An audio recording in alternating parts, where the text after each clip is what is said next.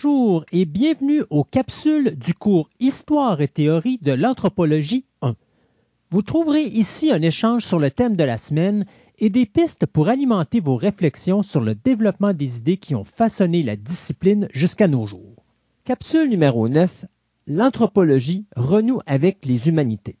Mon nom est Christophe Lassens et à mes côtés, j'ai bien sûr Martin Hébert. Martin, au fil des dernières semaines, on semble avoir suivi deux histoires parallèles, soit le développement de l'anthropologie sociale d'un côté et celui de l'anthropologie culturelle de l'autre.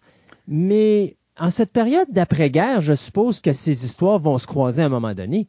Oui, effectivement. Donc, pour simplifier un peu les choses, on a euh, examiné deux grandes traditions euh, plus ou moins en parallèle, mais c'est sûr que ces gens-là étaient en contact les uns avec les autres et les tendances étaient présentes dans, beaucoup de contextes. Euh, juste pour te donner une idée, par exemple, en Grande-Bretagne, on avait une opposition ou des tensions entre une ancienne manière de faire de l'ethnologie, inspirée de, de l'ethnologie allemande, et euh, la nouvelle vague d'anthropologie sociale dont on a parlé euh, la semaine dernière et un petit peu avant, Malinowski, etc. Euh, en France, on avait aussi cette, ces deux tendances qui cohabitaient.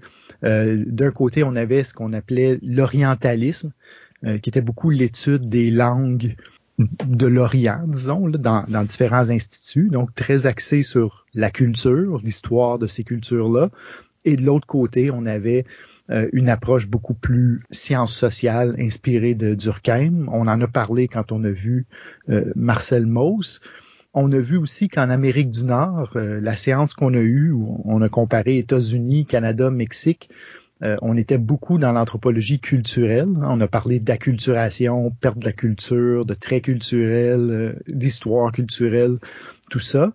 Mais il faut savoir qu'en parallèle de ces développements-là, ben, il y avait ce le développement d'une sociologie très axée sur le travail de terrain, euh, qu'on va appeler l'école de Chicago, donc euh, euh, qui, qui, était en fait de l'ethnographie là, de, de, quartiers populaires, beaucoup en, en, milieu urbain. Donc là, ça, l'approche encore là était beaucoup plus durkheimienne.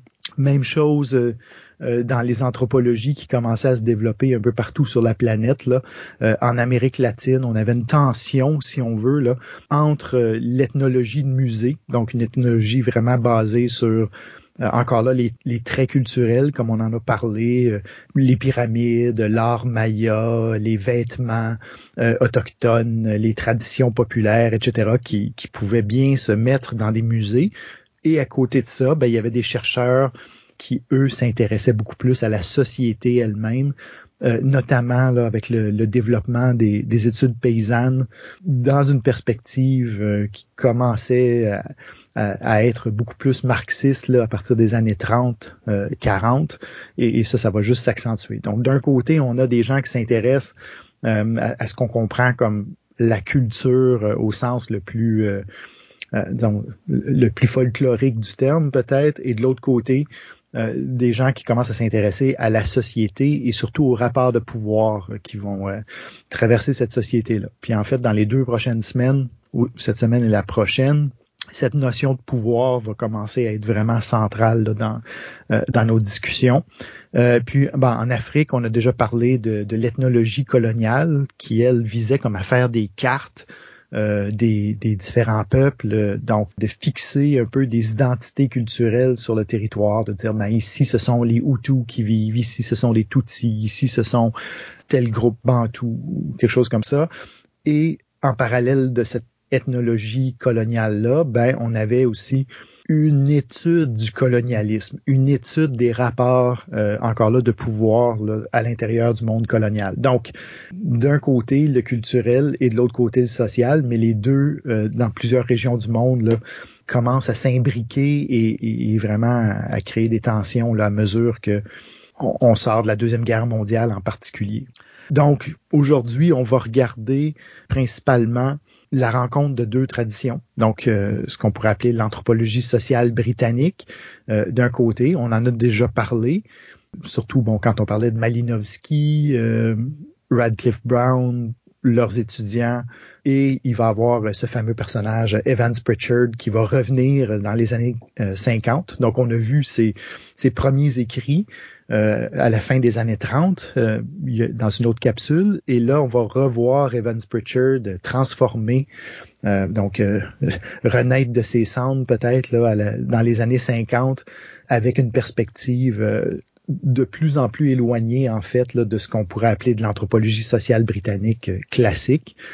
Et de l'autre côté, on, on va renouer avec la tradition d'anthropologie culturelle américaine. Donc, on, on parlera pas de Franz Boas, dont on a déjà parlé, mais euh, certainement de ses étudiants et étudiantes qui ont poursuivi la tradition de Boas, mais en même temps qui lui ont amené euh, une autre euh, dimension, notamment une dimension plus sociale, avec des gens qui ont tenté de, de faire une sorte de synthèse entre l'anthropologie sociale et l'anthropologie culturelle, comme Alfred Krober dont on va parler, et une autre étudiante de Boas extrêmement importante, euh, la personne qui va en fait le remplacer quand il va prendre sa retraite euh, à l'Université Columbia, euh, Ruth Benedict, qui elle, comme on va voir, à, cause du contexte historique particulier dans lequel elle a travaillé, va certainement développer une perspective toujours en anthropologie culturelle, mais de plus en plus axé sur les rapports sociaux et euh, surtout ben, comprendre les rapports de pouvoir entre les sociétés aussi. Donc, tu vois des thèmes commencer à se développer euh, et euh, on, se lance la balle de part et d'autre. Si je peux me permettre, on parle beaucoup de colonisme, puis, euh, on, voit qu'il y a quand même, euh, on, a vu dans les dernières capsules qu'il y avait beaucoup de difficultés au niveau de l'apprentissage de l'anthropologie. Donc, il y avait une, recherche de financement pour aller dans les colonies puis aller étudier justement les nouveaux types de sociétés, tout ça. Mais là, on s'en vient de plus en plus dans le modernisme. À quel niveau est-ce que les techniques d'études d'anthropologie ont accélérer. Parce qu'à un moment donné, la, la, société, elle, elle, accélère après les guerres. Donc, euh, j'ai comme l'impression que l'étude aussi va accélérer à ce niveau-là. Oui, ben, le, développement de l'anthropologie va effectivement s'accélérer dans le sens où il va se multiplier. Euh, on va voir de plus en plus de départements apparaître. En fait, la grosse majorité des départements euh, d'anthropologie sont apparus soit durant la Deuxième Guerre mondiale ou après on voit le nombre de personnes qui pratiquent cette discipline-là aussi augmenter de manière exponentielle. Donc, c'est sûr que euh, c'est une discipline qui va se diversifier énormément. Euh, jusqu'à maintenant, on a pu essayer de faire comme une histoire euh, relativement simple où, bon, un courant mène à l'autre, etc. après la Deuxième Guerre mondiale, c'est à peu près impossible de faire ça. C'est-à-dire qu'il y a tellement de variations euh, et, d'approches qui euh, sont en compétition les unes avec les autres que euh, là tout d'un coup va falloir nous choisir un petit peu plus. par exemple, on parle de, on a parlé comme tu dis de, de l'anthropologie coloniale beaucoup. comme on va voir aujourd'hui, il y a certains anthropologues qui vont devenir peut-être les plus influents là, dans, dans l'esprit de la discipline, qui prennent leur distance de plus en plus avec le colonialisme après la Deuxième Guerre mondiale. Donc, ils vont devenir de plus en plus critiques. Euh, puis, on va voir, là, c'est pas juste par rapport au colonialisme, là, ça va être aussi par rapport à, euh, à l'impérialisme américain. Donc, hein, évidemment, la Deuxième Guerre mondiale, c'est le moment où euh, les États-Unis s'affirment vraiment comme pouvoir global. Là et euh, leur manière de dominer les autres sociétés, elle n'est pas pareille du tout euh, à celle de, la, Grande-Bretagne ou de la France à l'époque coloniale. Les États-Unis sont pas tellement intéressés à avoir des colonies. Là. Euh, ils, veulent exercer leur pouvoir de manière un peu plus indirecte la plupart du temps. Donc, tout ça pour dire que oui, il y a des anthropologues qui vont euh, appuyer cet impérialisme-là. Il y a des anthropologues qui vont vraiment, euh, par exemple, se lancer dans, dans, les années 50 dans l'anthropologie du développement euh, qui est hyper interventionniste, qui est hyper axé sur la transformation des sociétés. Mais ces gens-là ont pas un impact, disons, intellectuel au, au même niveau que ceux dont on va parler aujourd'hui. Donc, c'est des praticiens dans ce qu'on appelle l'anthropologie appliquée euh, qui poursuivent une tradition dans bien des cas d'anthropologie coloniale, certainement dans les années 50. Donc, je fais ce grand détour-là pour répondre à ta question parce que c'est dans ces, on peut dire, ces approches plus secondaires, plus liées aux administrations euh, américaines, entre autres, qu'on va voir toutes sortes de techniques apparaître là. Euh, disons, l'anthropologie, euh, disons, qui, qui, qui utilise euh, des, des super ordinateurs, puis l'anthropologie qui se fait avec des photos, de la photographie aérienne, puis euh, euh, donc qui se fait avec des grandes enquêtes régionales dans toutes sortes de, coins du monde, là, avec des, des, dizaines, si c'est pas des centaines de, chercheurs dans certains cas. Là. donc il y a une sorte d'anthropologie vraiment big science, va, comme on va dire, là, qui se développe à cette période-là.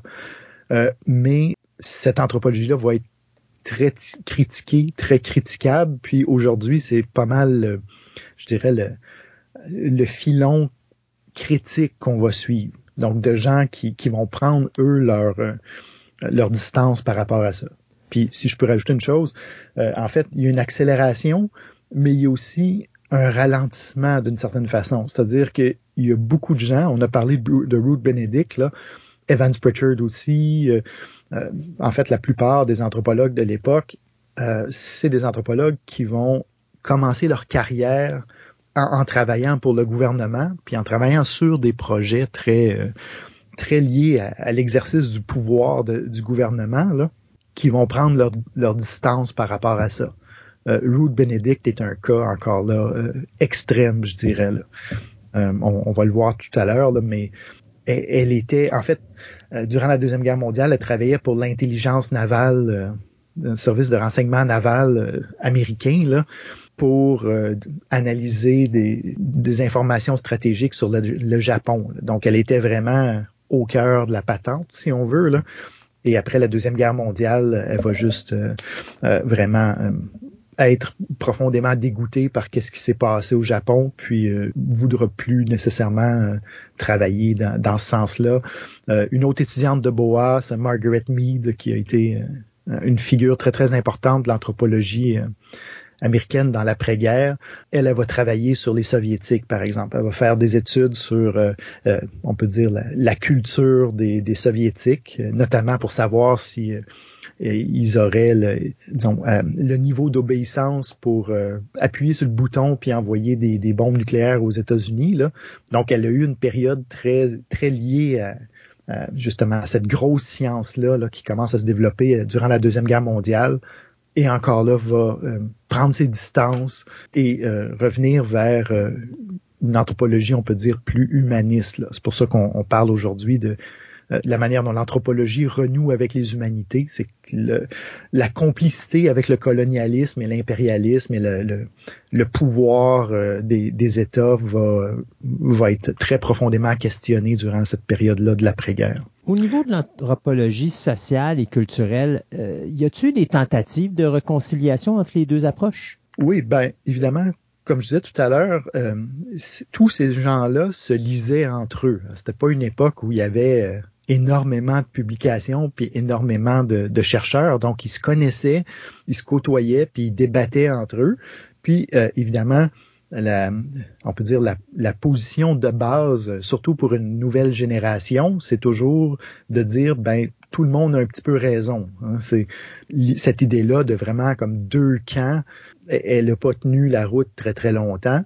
Puis euh, justement la, la, deuxième génération, par exemple en anthropologie américaine euh, professionnelle, disons là, tout de suite a commencé à, aller voir du côté britannique, par exemple, ce, ce qui se faisait là, puis dire ben ok, il y a peut-être moyen d'en incorporer un peu dans notre travail. Euh, du même la même chose va se produire là, du côté euh, britannique où on va commencer à, intégrer beaucoup plus d'éléments où on parle de la culture. Donc, dans certains cas, le mélange va se faire euh, d'une manière assez harmonieuse, mais dans d'autres, comme chez Alfred Kroeber, par exemple, vraiment le, le, doyen de, l'anthropologie sur la côte ouest américaine, lui, Kroeber, la manière dont il va faire la, synthèse entre l'anthropologie sociale et culturelle, c'est de, dire que en fait, les deux sont totalement différentes, mais euh, se, situent dans une sorte de hiérarchie. Et, et est intéressant pour ça, dans la mesure où il essaye de de tout mettre ensemble dans le même panier, de dire, ben OK, toutes les sciences qui parlent de l'humain, en fait, sont reliées entre elles, mais euh, un peu comme des niveaux, on peut dire, de, euh, de science, là, un peu comme des niveaux de, de particularité à l'humain. Hein. Donc, Krober va faire cette espèce de hiérarchie-là. Pour lui, les, toutes les sciences qui s'appliquent à l'humain sont divisées, peuvent se diviser en quatre grands groupes. Le niveau le plus élémentaire, le plus euh, fondamental et de base, qui nous en dit le moins sur la spécificité humaine, va dire Krober, c'est le niveau biologique. Donc là, on parle de, des sciences évolutives. Donc, comment l'humain en est venu à marcher sur deux jambes, euh, comment l'humain a développé euh, la main euh, avec une certaine agilité pour faire des outils, comment l'humain a développé sa vision, etc. Donc, en gros, ici, pour Krober, le, le niveau le plus fondamental de l'anthropologie, c'était de comprendre la machine humaine d'une certaine façon. Mais évidemment, euh, notre biologie, c'est peut-être ce qui nous distingue le moins des autres mammifères. Euh, la physiologie humaine ressemble à peu près à n'importe quelle, celle de n'importe quel autre mammifère. Donc, Robert dit, c'est important de connaître justement notre anthropologie physique, mais euh, c'est pas ça qui nous distingue. Donc, pour lui, il y avait comme un niveau supérieur qui était ce qu'il appelle le, niveau psychologique. Donc, évidemment, qui, était davantage le, domaine de la psychologie elle-même. Va dire, ben oui, euh, l'humain, par exemple, partage des, universaux euh, psychologiques. Euh, si vous avez écouté euh, une série qui s'appelait Lie to Me, vous allez reconnaître un peu ce, dont Krober parlait, cette idée-là que l'expression de certaines émotions est universelle chez les humains.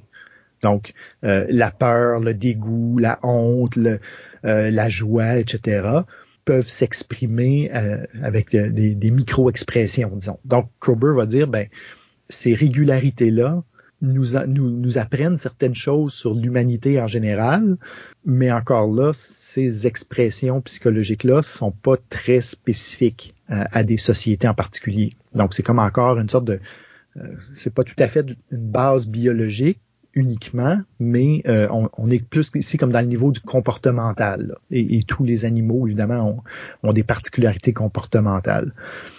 Euh, Krober va dire là où ça devient intéressant, là où on commence à faire de des sciences sociales ou, une anthropologie sociale euh, comme telle, c'est justement quand on s'intéresse à la structure des groupes humains.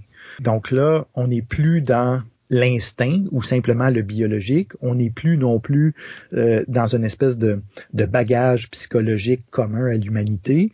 Euh, on commence à entrer dans ce niveau d'abstraction-là, ou en tout cas ce niveau de, d'analyse-là dans des formes particulières d'organisation sociale. Donc, euh, Krober va dire, ben, il y a des sociétés qui sont égalitaires, il y a des sociétés qui sont hiérarchisées, il y a des sociétés qui, sont centrées sur les femmes, il y a des sociétés qui sont centrées sur les hommes, etc., euh, etc. Donc, on, on, parle ici de grands groupes de sociétés.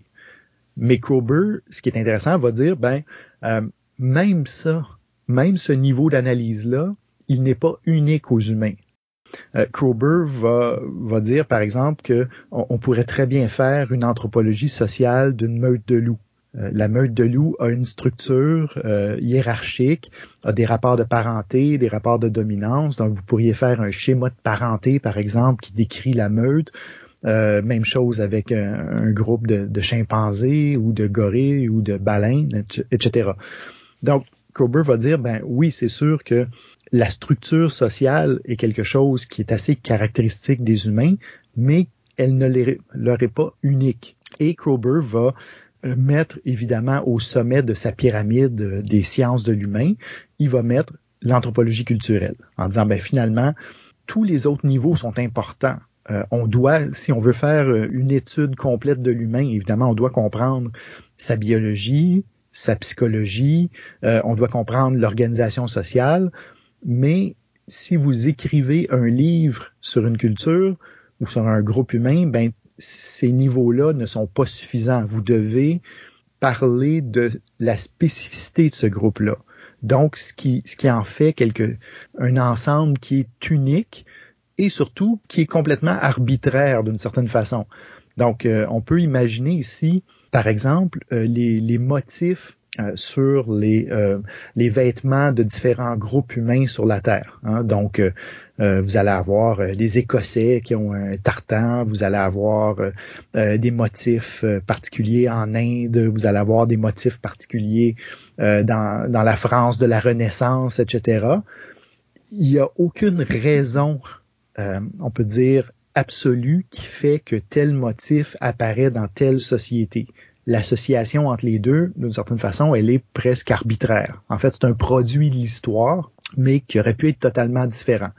Donc, Krober va dire, ben ça, c'est la culture. La production, on peut dire, complètement particulière de différentes manières de vivre, de penser, de mythes, de, euh, de manger, de, de s'habiller, etc. Donc les traits culturels reviennent ici. Donc on reconnaît vraiment l'héritage de Boas et ils sont posés comme ce qui est le plus caractéristique des humains dans le sens où ils sont posés comme ce qui nous distingue le plus du reste du règne animal, disons. Donc, Krober va tirer de ça une hiérarchie euh, des, des, sciences euh, de l'humain qui vont du général au particulier, euh, ce qu'il va appeler des sciences naturelles traitant de l'organique, euh, c'est-à-dire en, partant, par exemple, de, de la biologie moléculaire et de l'étude de l'ADN, qui s'applique à tous les êtres vivants, jusqu'à l'anthropologie culturelle, euh, qui est la plus pointue et la plus spécifique à euh, un groupe euh, particulier. Donc, il va vraiment mettre en, en, relief ce qui distingue un groupe. Donc, il va assigner des tâches particulières à chacune de ces sciences-là. Euh, il va dire, par exemple, que les sciences biologiques se donnent comme objectif euh, d'isoler un phénomène et de le simplifier au maximum euh, afin de produire des généralisations. Donc, quand je parlais de, des théories de l'ADN, par exemple, ben, on, ou des théories de la sélection naturelle, peu importe, on, on est exactement là-dedans. C'est-à-dire, on, on va simplifier tout le temps la, complexité de la nature pour arriver à quelques règles générales, à quelques principes fondamentaux euh, qui expliquent la variation des espèces et des choses comme ça. Pour lui, les sciences sociales, qui va associer à l'anthropologie sociale évidemment, font un peu la même chose dans la mesure où elles prennent une diversité de sociétés et tentent de les réduire à des règles fondamentales, par exemple, ou à des, des ensembles qui sont des, des, catégories générales, comme euh, une société matriarcale, par exemple, ou euh, une chefferie, ou un État. Euh, il y a plusieurs États différents dans, sur la planète et dans l'histoire humaine. Il y a plusieurs types de chefferies, il y a plusieurs types de sociétés matriarcales, etc. Mais selon Krober, la particularité de chacune de ces sociétés-là n'intéresse pas les sciences sociales. Ce qui les intéresse, c'est la structure fondamentale derrière ça et, euh, comme on disait, là, à un niveau plus euh, pointu de description ethnographique, il va dire, ben, il y a l'histoire culturelle euh, qui, elle, elle ne tente pas de simplifier une société, au contraire, elle, elle tente d'en expliquer la complexité, euh, elle tente de mettre en évidence ce qui particularise cette société-là, qu'est-ce qui fait qu'elle est unique? Et euh, évidemment, dans la perspective boassienne, ben, on va tenter de comprendre euh, l'histoire qui a mené à cette caractéristique unique-là de la société. Donc ça, c'est euh, d'une certaine façon euh, le, portrait général que Krober voulait donner des sciences de l'humain, disons. Donc, si je comprends bien, là, le but des sciences sociales, on simplifie la réalité. Du côté de l'étude culturelle, on montre la complexité des groupes humains. Absolument. Donc, c'est vraiment cette, cette dichotomie qui va être centrale euh, pour Krober.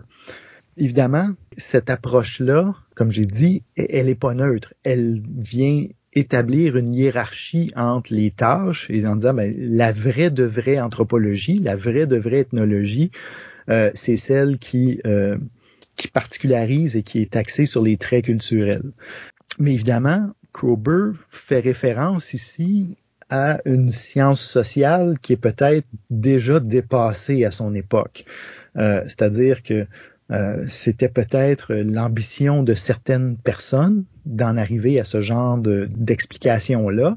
Euh, mais avec les décennies qui ont passé, évidemment, l'anthropologie sociale est, elle est devenue quelque chose d'un peu plus compliqué que, que ce que Kroeber laissait bien entendre dans son, dans son travail. Donc, ici, entre autres, on va voir, par exemple, une différence importante entre l'anthropologie sociale que Malinowski euh, faisait dans les années 20, 30, 40, là, qui effectivement tentait de, réduire toute la complexité d'une société à, sa fonction, à, à des fonctions d'adaptation au milieu versus évidemment une anthropologie sociale qui, au contraire, tente elle aussi de montrer la complexité de ces structures-là. Donc une société matriarcale n'est pas juste une société matriarcale, elle est euh, beaucoup plus de choses. Donc ici, ça va ouvrir la porte euh, justement à euh, une lecture un peu différente du rapport entre l'anthropologie sociale et l'anthropologie culturelle.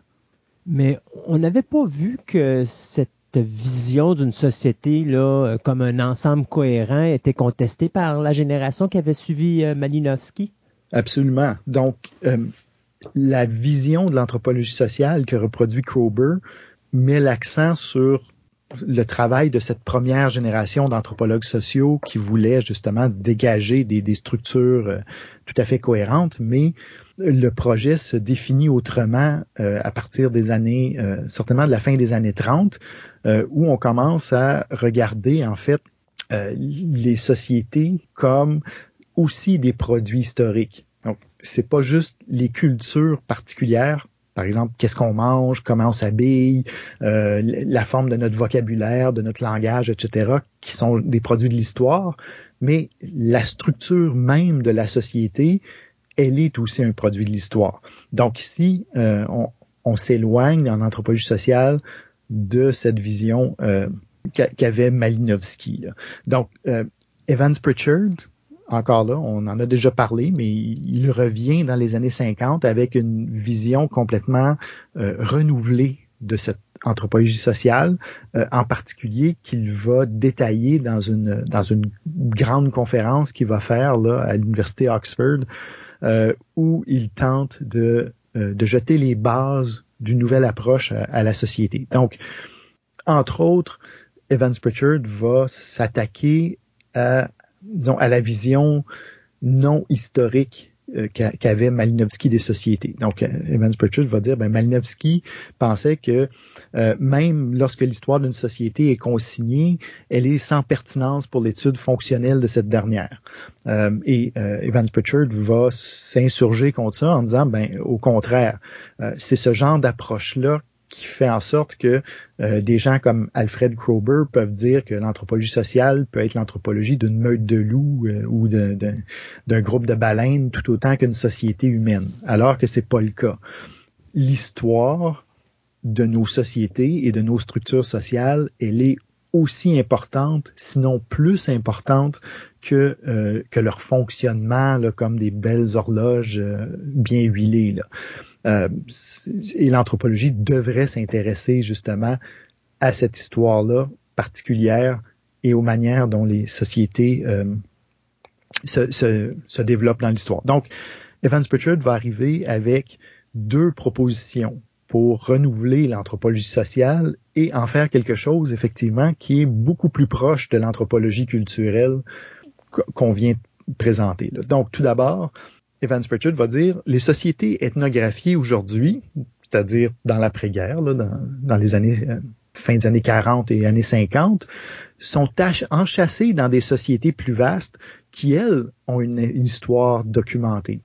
Donc, même si euh, les groupes de chasseurs-cueilleurs sur lesquels, avec qui les anthropologues travaillent, euh, n'ont pas d'histoire écrite, ben ces groupes de chasseurs-cueilleurs-là vivent à l'intérieur d'États, je sais pas moi, qui peuvent être le Brésil ou l'Afrique du Sud ou euh, euh, le Sénégal ou, ce que vous voudrez. Donc, et, et, ces États-là ont une histoire et c'est pas une bonne idée, disons, c'est pas une approche euh, constructive que de tenter de séparer les deux. Donc, Evans Pritchard va dire, ben, tous ces groupes ethnographiques dont on nous parle, oui, ont des structures sociales qui leur sont propres, mais cette structure sociale-là, elle est comme insérée et incluse souvent par la force à l'intérieur d'une structure sociale plus vaste qu'on appelle un État.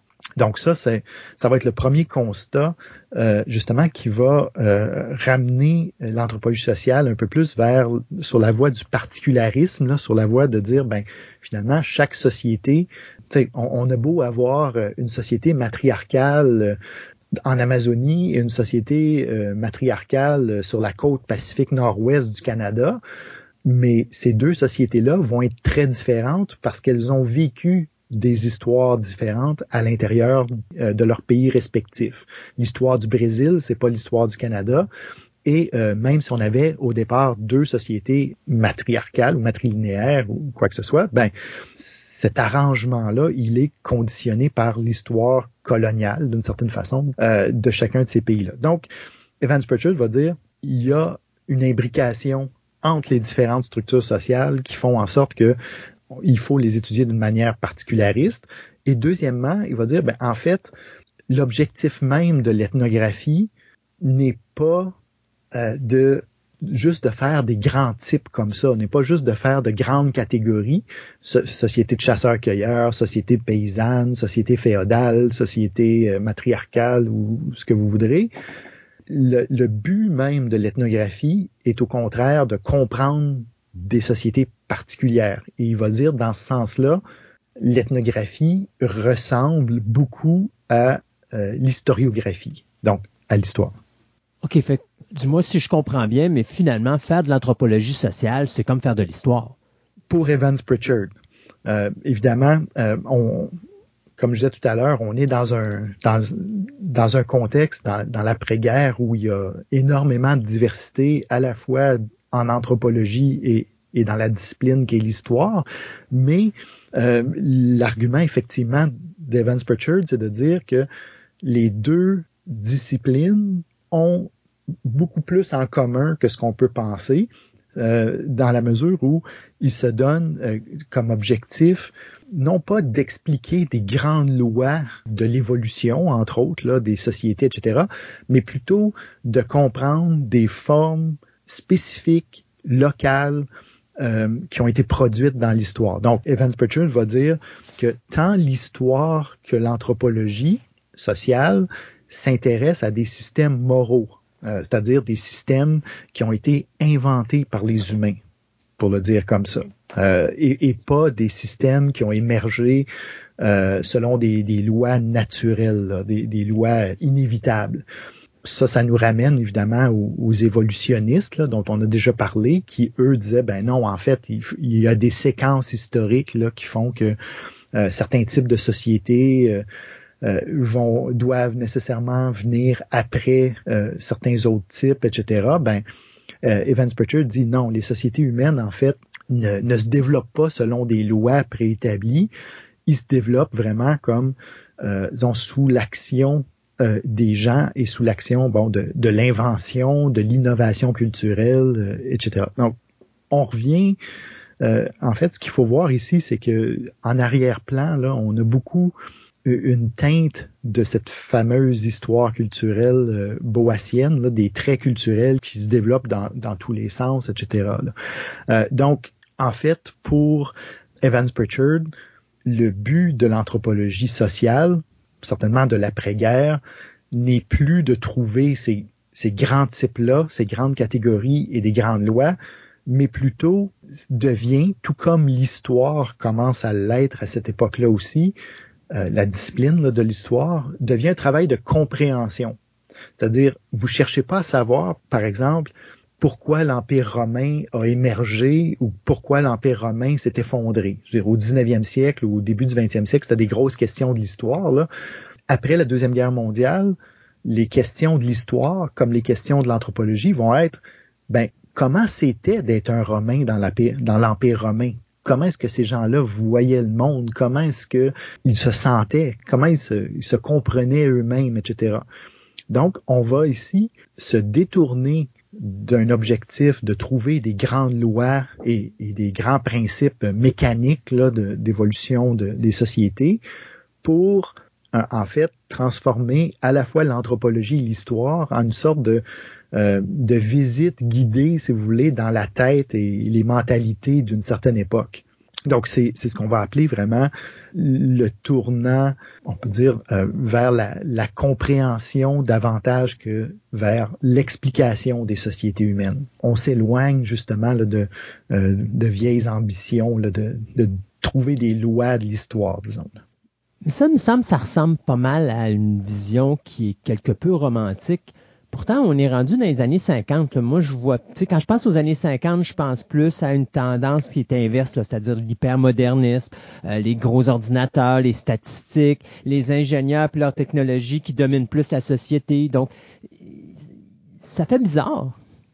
Oui, ben, en fait, c'est pour ça que je disais tout à l'heure qu'on s'intéresse ici à un, euh, une tendance en particulier.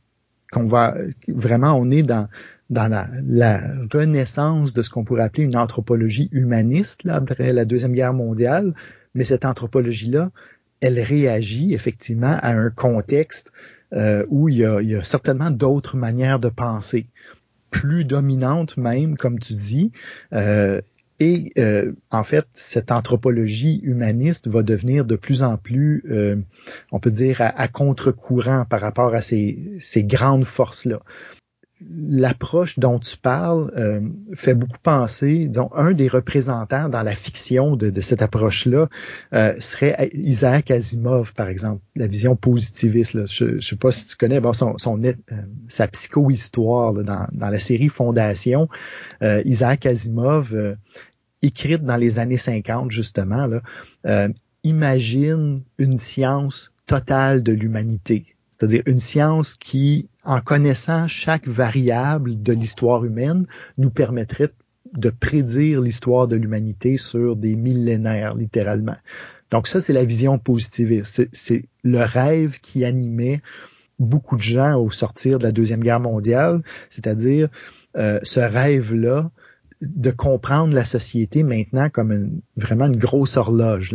Encore là, on revient à cette image euh, donc qui a hanté, on peut dire, les sciences sociales euh, durant toute leur histoire, où euh, on tente vraiment de, dégager des lois, même à la limite d'avoir des sciences sociales qui sont prédictives, de dire ben ok, si on change telle variable, qu'est-ce qui va se produire sur la société?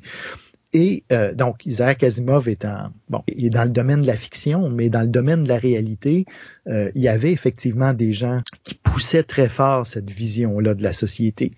Et en fait, on peut dire que ce sont, euh, d'une certaine façon, ces, ces approches-là plus mécaniques euh, qui vont euh, déplacer graduellement l'anthropologie comme instrument du pouvoir. On peut dire comme ça.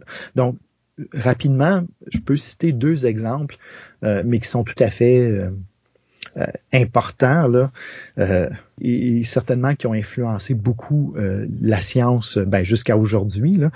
Euh, le premier, euh, encore là, tout ce dont on parle, euh, et, ce sont vraiment des produits de la Deuxième Guerre mondiale. le premier est ce qu'on appelle la théorie des jeux.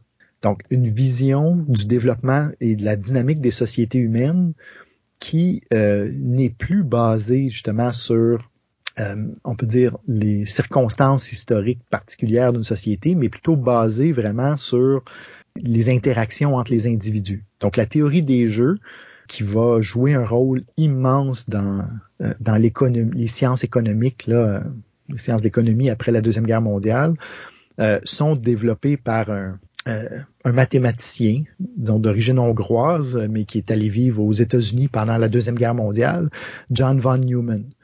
von Neumann va être un, va avoir cette obsession de développer en fait une science des interactions entre les humains qui est pratiquement mathématique. La, théorie des jeux, c'est vraiment dire, ben, ben, OK, euh, si euh, l'individu A euh, a tel comportement, ben voici comment l'individu B va réagir et réagissant de cette manière-là, ben ça va donner tel résultat, par exemple. Donc, c'est une théorie qui a joué un rôle absolument important dans la pensée stratégique, euh, surtout américaine, après la Deuxième Guerre mondiale.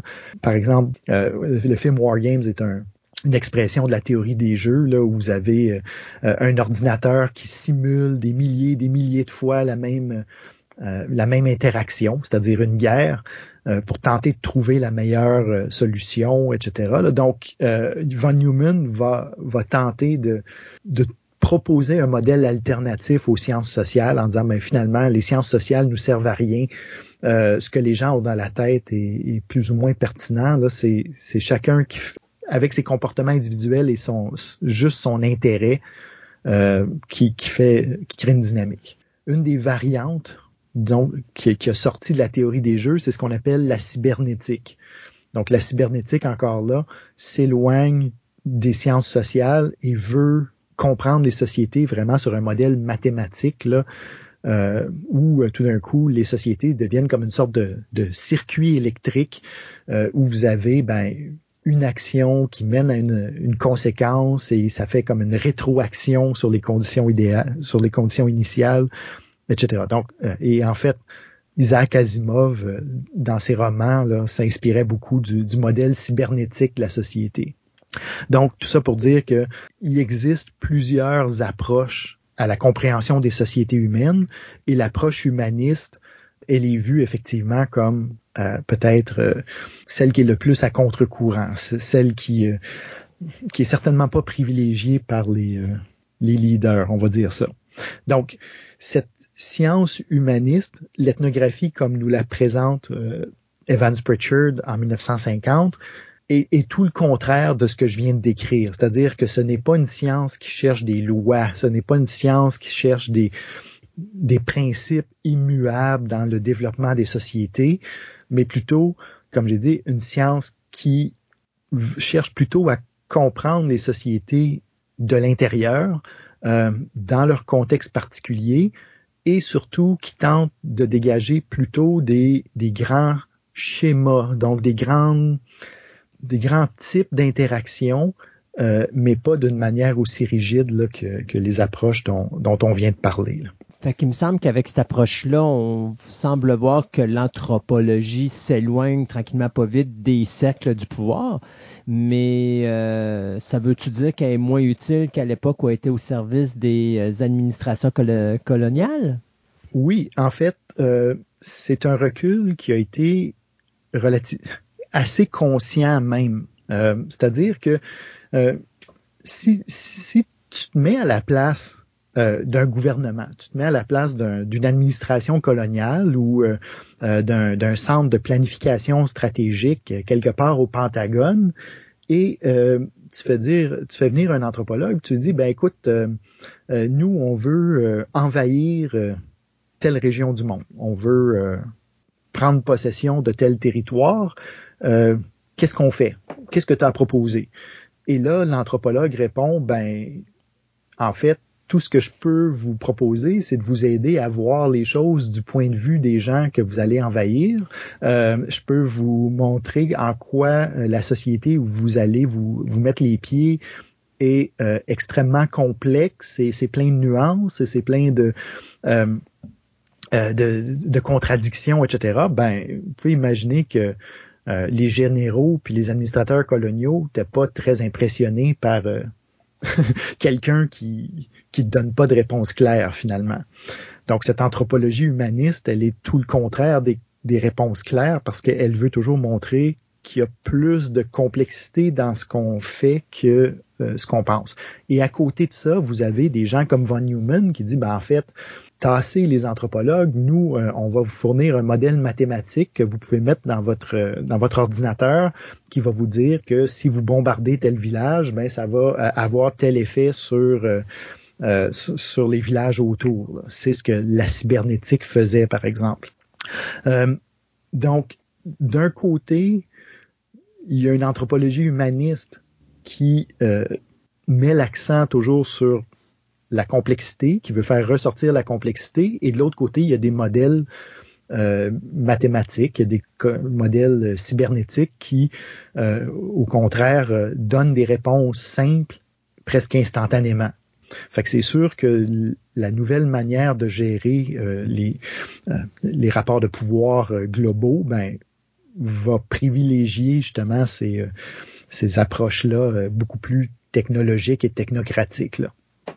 Donc, effectivement, c'est pas que les anthropologues n'avaient pas compris euh, ce que les administrations attendaient d'eux. Ils les avaient servis pendant presque un siècle, euh, ces administrations coloniales, mais euh, après la Deuxième Guerre mondiale, il y a vraiment une prise de conscience qui dit, ben, finalement, on, ne produira plus du, savoir qui peut être utilisé d'une manière aussi directe dans, dans les entreprises coloniales puis impérialistes. Donc, effectivement, euh, du savoir beaucoup moins utile à l'administration des colonies puis à l'exercice du pouvoir euh, par les puissances impérialistes, mais en même temps, ben, une anthropologie qui a peut-être on peut dire peut-être un sens moral un peu plus euh, poussé que qu'aux époques précédentes. Là. Donc, ce virage humaniste-là, il se fait par différentes voies, mais une des voies particulières euh, et, particulièrement forte euh, après la Deuxième Guerre mondiale va être celle de Ruth Benedict. Euh, donc, je pense que ça vaut la peine de, de jeter un petit coup d'œil un peu plus, un peu plus proche au travail de cette anthropologue-là parce que elle illustre tout à fait la transition dont on vient de parler, c'est-à-dire une, manière de passer d'une anthropologie qui croit encore qu'elle peut euh, influencer les, grandes puissances dans leurs décisions à une anthropologie euh, qui va vraiment prendre euh, ce qu'on va appeler là, une, option préférentielle pour les subalternes, c'est-à-dire euh, une anthropologie qui va être beaucoup plus centrée par la suite sur la réalité des peuples marginalisés ou des peuples, disons, qui, souffrent de, de ces du colonialisme ou, ou de l'impérialisme. Donc, j'ai déjà mentionné que Ruth Benedict a, travaillé vers la fin de la Deuxième Guerre mondiale pour les services de renseignement euh, naval euh, des États-Unis. Donc, euh, évidemment, c'était l'effort de guerre. Pendant la Deuxième Guerre mondiale, tout le monde a été recruté d'une manière ou d'une autre pour servir l'effort de guerre. Puis, on se disait, ben finalement, à quoi les anthropologues peuvent servir? Ben, les anthropologues peuvent servir, disons, à cette époque-là, à ce qu'ils ont toujours fait depuis le début du néocolonialisme là, à la fin du 19e siècle, c'est-à-dire ils peuvent servir à donner du contexte culturel euh, aux décideurs militaires et euh, ben, les aider à développer des stratégies. Et dans le cas du Japon, ben, euh, en fait, Ruth Benedict, premièrement, elle est assignée aux, campagnes, à la campagne du Pacifique, et on lui dit, ben écoute, aide-nous à comprendre la culture japonaise. Euh, on est en guerre contre eux et on voudrait trouver une façon de développer des stratégies euh, qui, euh, disons, utiliseraient les, traits culturels japonais pour faire avancer nos propres intérêts. Entre autres, une des questions qui était posée à Ruth Benedict, c'était sous quelles conditions euh, les Japonais en viendraient-ils à se rendre? Et là, il y avait tout, par exemple, la, question de l'honneur et, perdre la face, etc. Donc, les, autorités militaires américaines demandaient, ben, euh, est-ce que euh, ils vont se battre jusqu'au bout ou est-ce que culturellement, il y a quand même une sorte de porte qui peut être ouverte pour que euh, on, puisse les amener à, à se rendre? Donc, il y avait des questions stratégiques très pointues, mais plus largement, ce que Bénédicte a fait, euh, c'était une sorte d'ethnographie à distance de la société japonaise en disant, ben, OK, c'est quoi leur valeur, c'est quoi leur vision du monde, comment est-ce qu'ils euh, comment est-ce pensent d'une certaine façon. Donc là, il faut imaginer l'énorme machine de guerre américaine avec différents courants à l'intérieur de ça. Et ça, on l'a déjà vu quand on a parlé du, du colonialisme. Hein. On a vu que à l'intérieur des, administrations coloniales, il y avait des, gens qui étaient extrêmement tournés vers euh, la conquête militaire. Donc, euh, ce, que, ce que les Britanniques appelaient le, colonialisme à l'allemande, là, vraiment, de, qui étaient des guerres de conquête essentiellement, très brutales.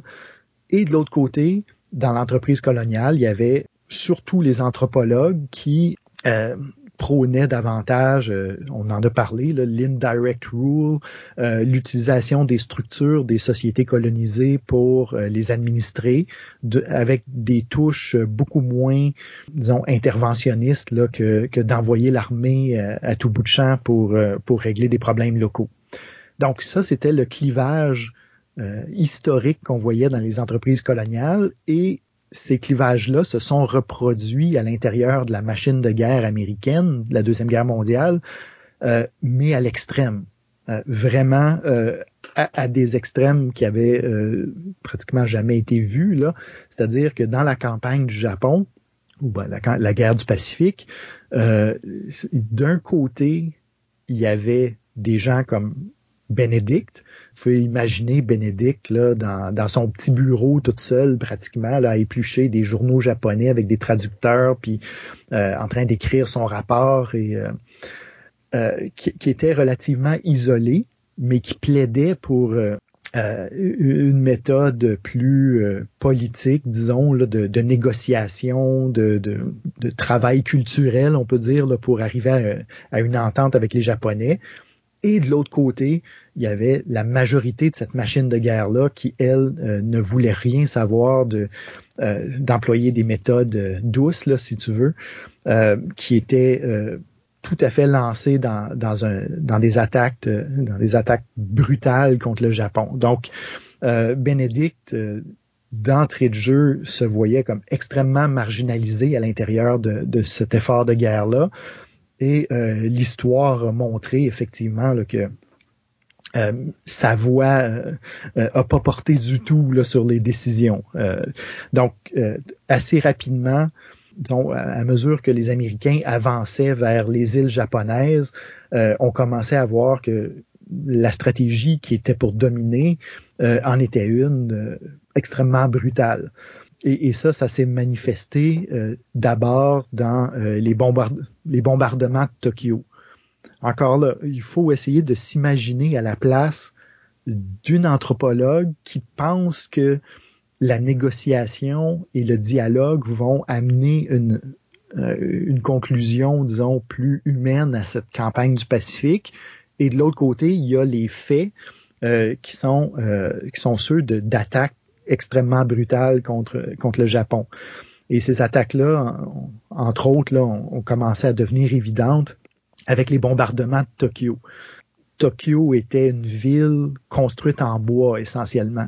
Bon, on disait qu'à l'époque, une maison japonaise contenait quelque chose comme 30 tonnes de bois. Là. Donc, vous avez une ville euh, énorme pour l'époque, construite entièrement en bois, qui est euh, bombardée avec des bombes incendiaires euh, de donc, vague après vague. Encore. Donc, jusqu'à ce que la ville soit pratiquement rasée. Donc, les bombardements de Tokyo ont tout de suite euh, fait comprendre à, à Bénédicte que euh, c'est pas sa position à elle qui euh, qui prédominerait dans, la stratégie. Puis évidemment, ben, euh, après les bombardements de Tokyo, euh, l'historiographie qu'on a, les, les documents qu'on a sur cette période-là de la deuxième guerre mondiale montrent que l'empereur japonais, bon, les dirigeants japonais étaient prêts à se rendre. Euh, il y a eu des, au moins, si je ne me trompe pas, euh, huit approches qui ont été faites aux Américains, euh, des offres qui ont été faites par les, faites par les Japonais pour se rendre. voyant que bon, les forces américaines étaient rendues sur les îles japonaises elles-mêmes, la force aérienne américaine pouvait faire à peu près ce qu'elle voulait sur, sur le territoire. Donc, on commence à entrer, après les bombardements de Tokyo, vraiment dans une dynamique où euh, la diplomatie semble être la voie privilégiée par les Japonais, certainement, ou en tout cas, on envoie des câbles, essayer de, voir ben, qu'est-ce qui serait acceptable aux Américains ou pas, qui, qui, est une circonstance qui aurait ouvert la porte toute grande au travail que Ruth Benedict était en train de faire, justement, sur la négociation, sur la psychologie, euh, de, la reddition euh, japonaise, etc. Et pourtant, euh, même avec cette porte ouverte-là, l'administration américaine veut rien savoir, ne reçoit même pas ces offres de capitulation-là, et au contraire, escalade les agressions contre le Japon jusque aux bombes nucléaires, aux bombes atomiques de Hiroshima et Nagasaki. Encore là, l'histoire euh, qui a été faite par la suite a montré que ces bombardements-là avaient aucune valeur stratégique dans la guerre contre le Japon. Donc l'histoire qu'on a euh, qu'on a raconté après, c'était que Hiroshima a mis fin à la guerre, euh, mais en fait la guerre était finie, rendue là. et l'utilité de ces, ces armes, l'usage de ces armes atomiques-là était surtout de les tester euh, et euh, d'envoyer un message aux prochains compétiteurs en ligne pour les États-Unis, qui était l'Union soviétique, là, en leur montrant cette, cette capacité-là. On peut comprendre que quelqu'un qui a été impliqué de l'intérieur dans ces débats-là, qui a plaidé pour euh, une approche beaucoup plus humaine et sensible culturellement à, la négociation avec les Japonais, ben, ait été profondément dégoûté là, de, euh, de, ce qui venait de se passer. Donc, ça a été le cas de Ruth Benedict qui a coupé ses, euh, disons, ses, collaborations et même euh, deux ans après la guerre, a publié le, rapport qu'elle avait écrit pour l'intelligence navale, donc les, services de renseignement naval américains. juste pour vraiment donner un sens de la, de la position qu'elle avait, puis à quel point cette position-là était, était différente euh, de, disons, on peut dire du, du leadership, de celle du leadership militaire. Là, je pense que ça vaut la peine de lire un petit passage euh, qui montre euh, la position de, de Ruth Benedict dans, dans cette question-là. Donc, elle dit les Japonais furent l'ennemi le plus étranger que les États-Unis ont jamais combattu dans une guerre totale. Donc, pour la première fois, les États-Unis ne se battaient pas euh, disons, euh, contre une puissance européenne euh, dans une guerre euh, justement impliquant euh, l'ensemble de l'armée américaine. Dans aucune autre guerre ou conflit fut-il si nécessaire de prendre en compte des habitudes d'agir et de penser si excessivement différentes? Donc l'argument de Bénédicte ici, c'est de dire, ben en fait, on se bat contre un ennemi qu'on comprend pas. Et le premier pas à faire pour résoudre ce conflit-là serait de commencer à justement voir un peu les choses du point de vue des Japonais. Des règles de la guerre qui en étaient venues à être considérées par les nations occidentales comme étant des caractéristiques universelles de la nature humaine n'existaient tout simplement pas pour les Japonais.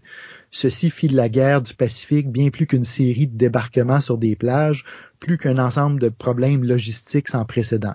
Ceci fit de cette guerre un problème majeur de compréhension de l'ennemi. Nous devions comprendre leur comportement pour y faire face. Euh, donc, encore là, c'est ce plaidoyer, euh, bon, dans un livre euh, qui, va être intitulé le, chrysanthème et l'épée.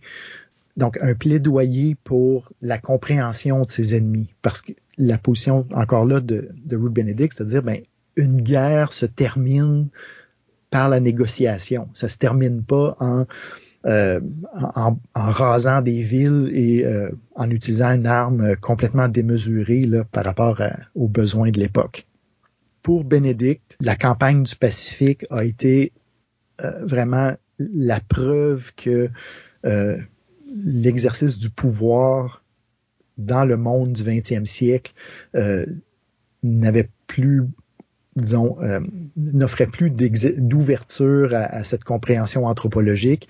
Et à partir de là, ben, le rôle de l'anthropologie devenait non plus d'appuyer euh, ces, pouvoirs-là, mais plutôt euh, de dénoncer les abus et de, montrer que euh, d'autres voies étaient, sont possibles dans la rencontre entre les cultures. on a ici vraiment un déplacement. Là.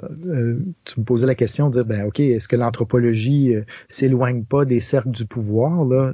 Oui, tout à fait. À partir du tournant des années 50, disons l'anthropologie certainement telle qu'elle est pratiquée dans, dans les départements universitaires euh, et, disons l'anthropologie euh, à, la fine pointe, on peut dire, de, du développement de, la discipline va s'éloigner de ces projets appliqués là, euh, à, la guerre ou au colonialisme ou, ou, au développement international et plutôt s'investir justement dans, dans une entreprise qui est critique et qui tente de euh, vraiment de, de, remettre de l'avant la compréhension et la rencontre entre société et culture.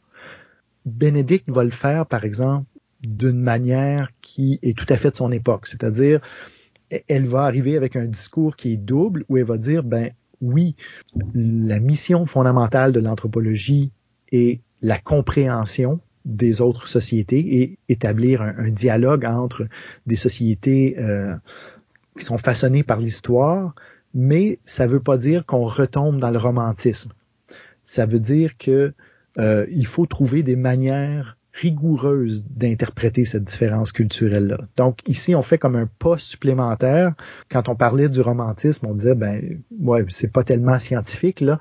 Bénédicte, elle va dire ben il y a des manières rigoureuses possibles pour interpréter les sociétés, pour tirer des conclusions sur ce qu'on observe quand on quand on, voit des traits culturels, euh, etc. Donc euh, vraiment, elle va dire oui, il y a beaucoup d'interprétations, mais c'est pas du n'importe quoi. Et aussi, elle va plaider pour une anthropologie qui va remettre, on pourrait dire, la dignité humaine au cœur de son, euh, euh, de son projet, euh, en disant, par exemple, que l'humain est une créature de liberté d'action et d'imagination. Il peut refuser la diffusion d'un trait culturel. C'est-à-dire que l'humain, bon, l'histoire de l'humanité et des sociétés, c'est pas juste des grands ensembles qui entrent en contact et, qui s'écrasent les uns les autres, etc. Elle va dire, ben, en fait, l'histoire des sociétés humaines, c'est une histoire où les gens prennent des décisions, euh, une histoire où les gens ont une compréhension de leur propre société. Dans certains cas, ils vont accepter les traits culturels, ils vont accepter de changer leur propre société et culture au contact des autres. Mais dans d'autres cas, les humains vont tout simplement résister à, ce contact-là et résister à, ce qu'on leur offre euh, par diffusion. Donc, elle va dire, ben, finalement, l'histoire humaine, c'est une histoire de liberté humaine, c'est une histoire de, euh, décision morale, c'est une histoire de euh, d'innovation, etc. Pas, c'est pas c'est pas des rails comme chez les évolutionnistes où l'invention A mène à l'invention B, à l'invention C, il va dire, ben non, les humains font leur propre société et parfois résistent à ceux qui veulent façonner leur société pour eux. Donc, même si Bénédicte, elle n'est pas associée à une anthropologie très, très politisée, euh, on voit là déjà les bases quand même de d'un discours sur ce qu'on va appeler la, la, résistance culturelle dans des contextes qui sont inégalitaires.